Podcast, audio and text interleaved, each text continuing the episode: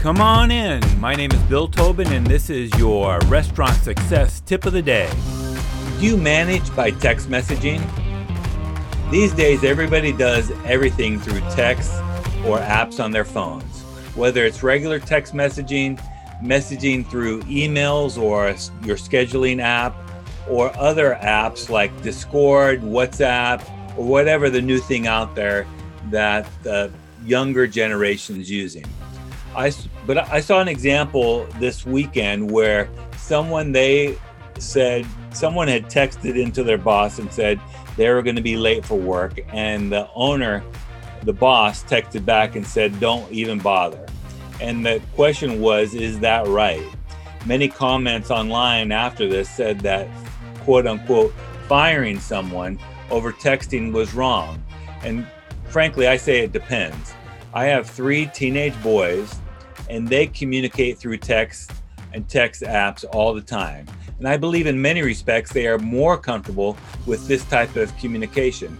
Even though I text a lot, I'm a little more careful about what I put in writing, but my boys could care less and they seem to have the nuances and understanding of what people what they're texting to people and what they people are texting to them. But the truth is, and the key word there is nuances. All forms of communication have their nuances. These mediums are comfortable to some and uncomfortable to others. And the assumption is that the younger they are, the more likely they have experience with these alternative mediums, such as text messaging apps. And many things, I've experienced it myself, many things can be misread, misinterpreted in emails or text or even over the phone.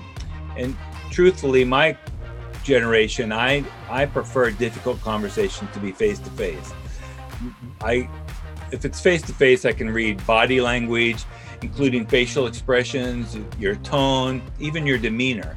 But I also feel like I know my key managers well enough that they are less likely to negatively read into my text messages or mine into theirs. And when I'm asking them about something, I don't have any problem texting them. Um, nevertheless, if it's serious, if it deserves a phone call, if it's serious, it deserves a phone call at the very least. And even if it's really important, it needs to be in person. Other people might find just fine with online or text human resources or text HR. What's important is that you understand your strengths and your comfort zone and the comfort zone of your staff. Most importantly, when in doubt, the default should always be to be in person.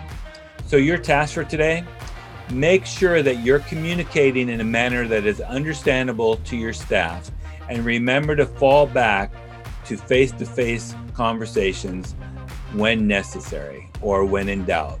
Now go make it happen. Do you have a comment or a tip for restaurant leaders? Text me at 808 201 0550 or find me at restaurantleadership365.com. This is Bill Tobin. Thanks for coming in. See you tomorrow.